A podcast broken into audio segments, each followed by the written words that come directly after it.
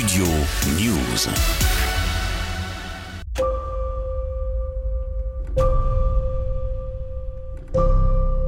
Nous ne savons pas depuis combien de temps nous sommes sous terre. Qui a bâti le silo. Fascinante et intrigante, la nouvelle série événement d'Apple TV disponible depuis le 6 mai. Dans cet univers anxiogène du silo, une dizaine de milliers de survivants sont enfermés dans un immense bunker de 144 étages à plusieurs centaines de mètres de profondeur. Nous ne savons pas pourquoi il n'y a pas de vie à l'extérieur de ce silo. Nous savons seulement qu'ici nous sommes à l'abri.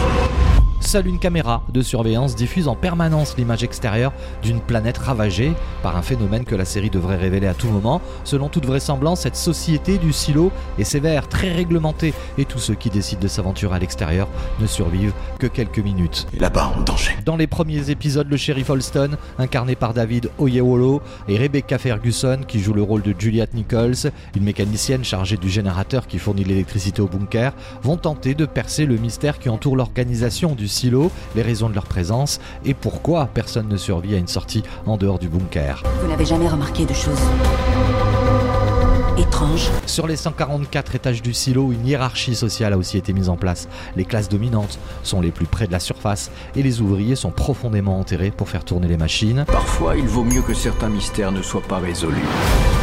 Sur le fond, c'est la mort de la femme du shérif qui va le décider à mener son enquête sur les raisons qui l'ont poussé à vouloir sortir du silo. Rapidement, il va se rendre compte que les habitants du bunker sont victimes d'un complot et qu'on leur cache la vérité. C'est quoi la grande question? Silo, la série événement est disponible sur Apple TV depuis le 5 mai 2023 et désormais sur MyCanal, comme tous les programmes de la marque à la pomme. Et si on découvrait que tout ce qu'on prenait pour la vérité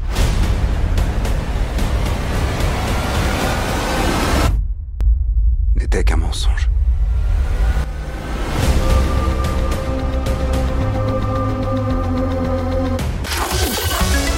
Studio News.